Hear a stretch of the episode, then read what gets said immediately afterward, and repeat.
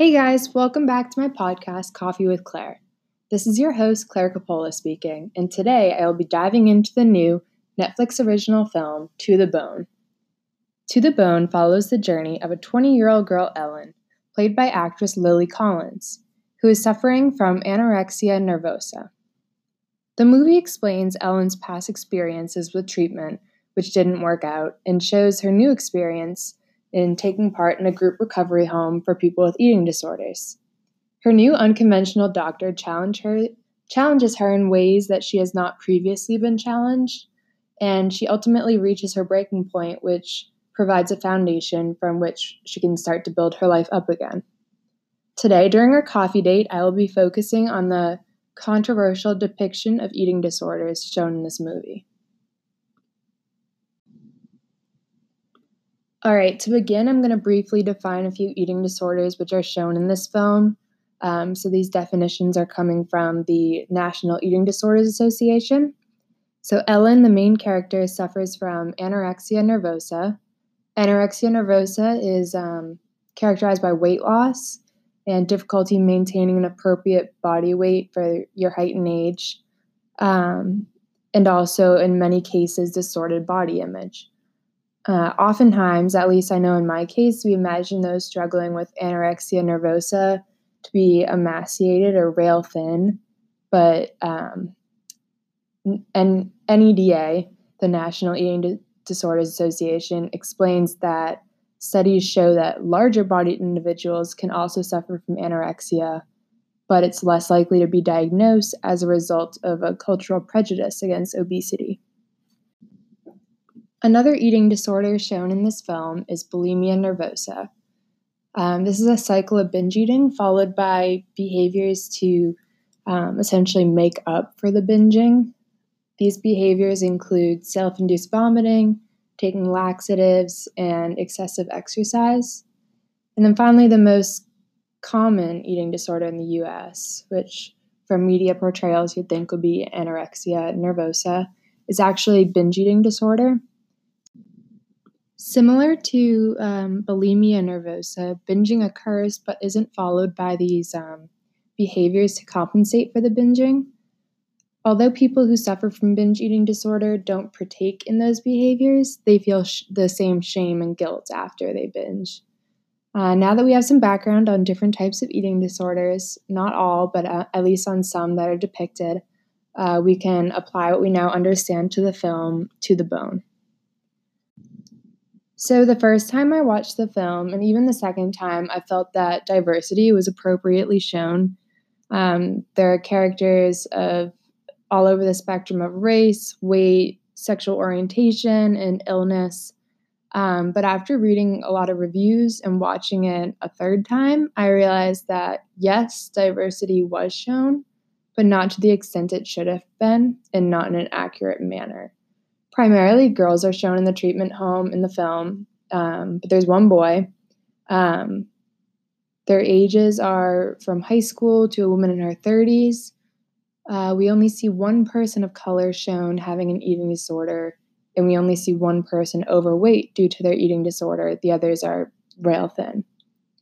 I believe that the presence of diversity in the film well-informed viewers that there are many types of eating disorders, and that it can affect many different people. Uh, but it is, then again, it's centered around a thin white girl with anorexia, similar to how other media depicts eating disorders.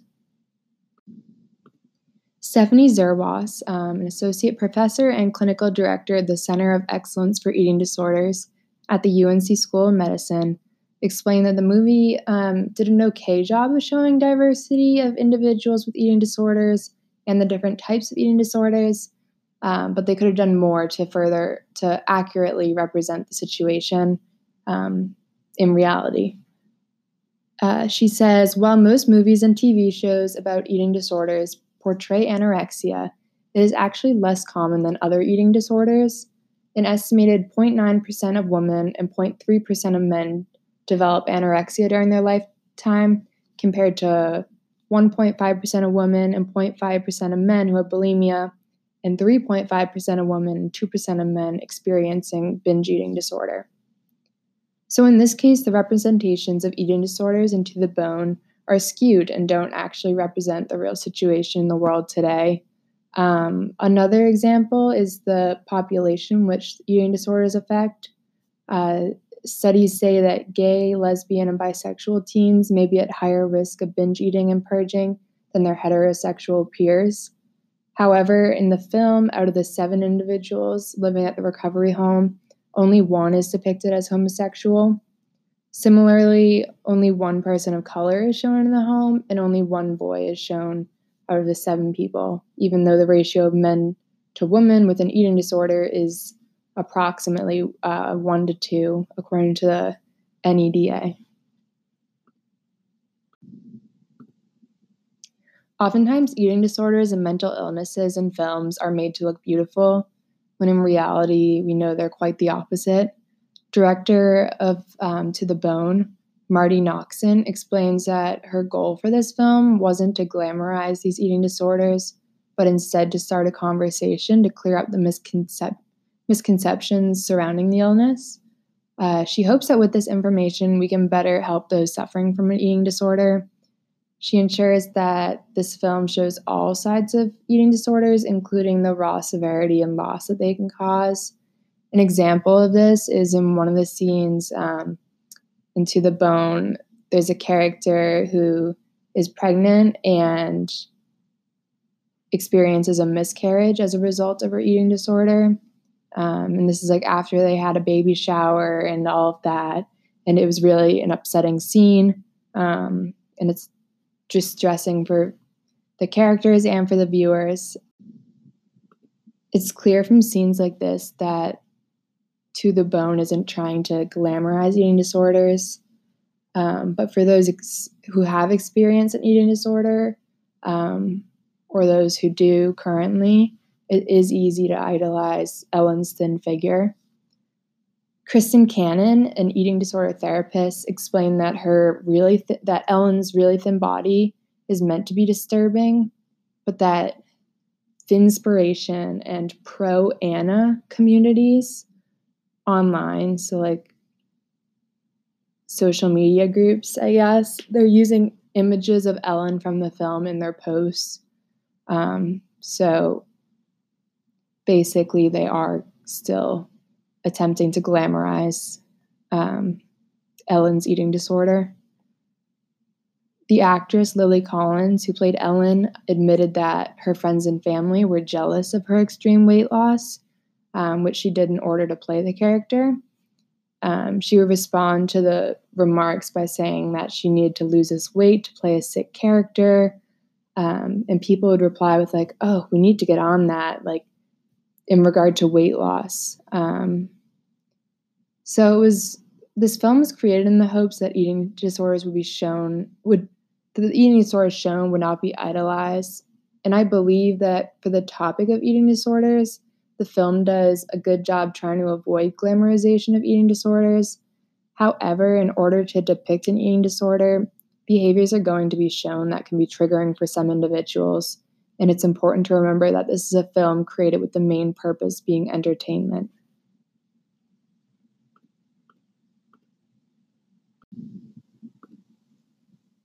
So ultimately, this film fails to portray a formal treatment for any of the eating disorders shown. However, there are aspects of treatment shown, such as family therapy, group therapy, inpatient care, feeding tubes, among other things. One point that was controversial to psychiatrist Doctor Mulheim was the recovery process. Recovering isn't as simple as deciding one wants to recover. Um, and in the film, we see the character Doctor Beckham telling Ellen, I'm not going to treat you if you aren't interested in living. Um, this is also controversial because many people with anorexia nervosa have anosognosia, a symptom that causes patients to deny their illness and refuse treatment as a result. So um, I really think, and Doctor Mulheim believes that true psychiatrists, true doctors would not use that um, response or wording with Ellen. Due to the fact that this is a film created for entertainment purposes, it's acceptable. They don't display an in-depth treatment. Um, they do show many forms of treatment, um, and I think that's a good uh, piece of information um, for those who don't have an idea. But I do agree with Doctor Mulheim that Ellen's decision to recover may be disheartening for those who have experienced an eating disorder. Um, but ultimately, I understand that in order to end the movie on a positive note and attract more viewers, that having her decide to recover is a simple solution for the plot, while it may not be the most accurate one.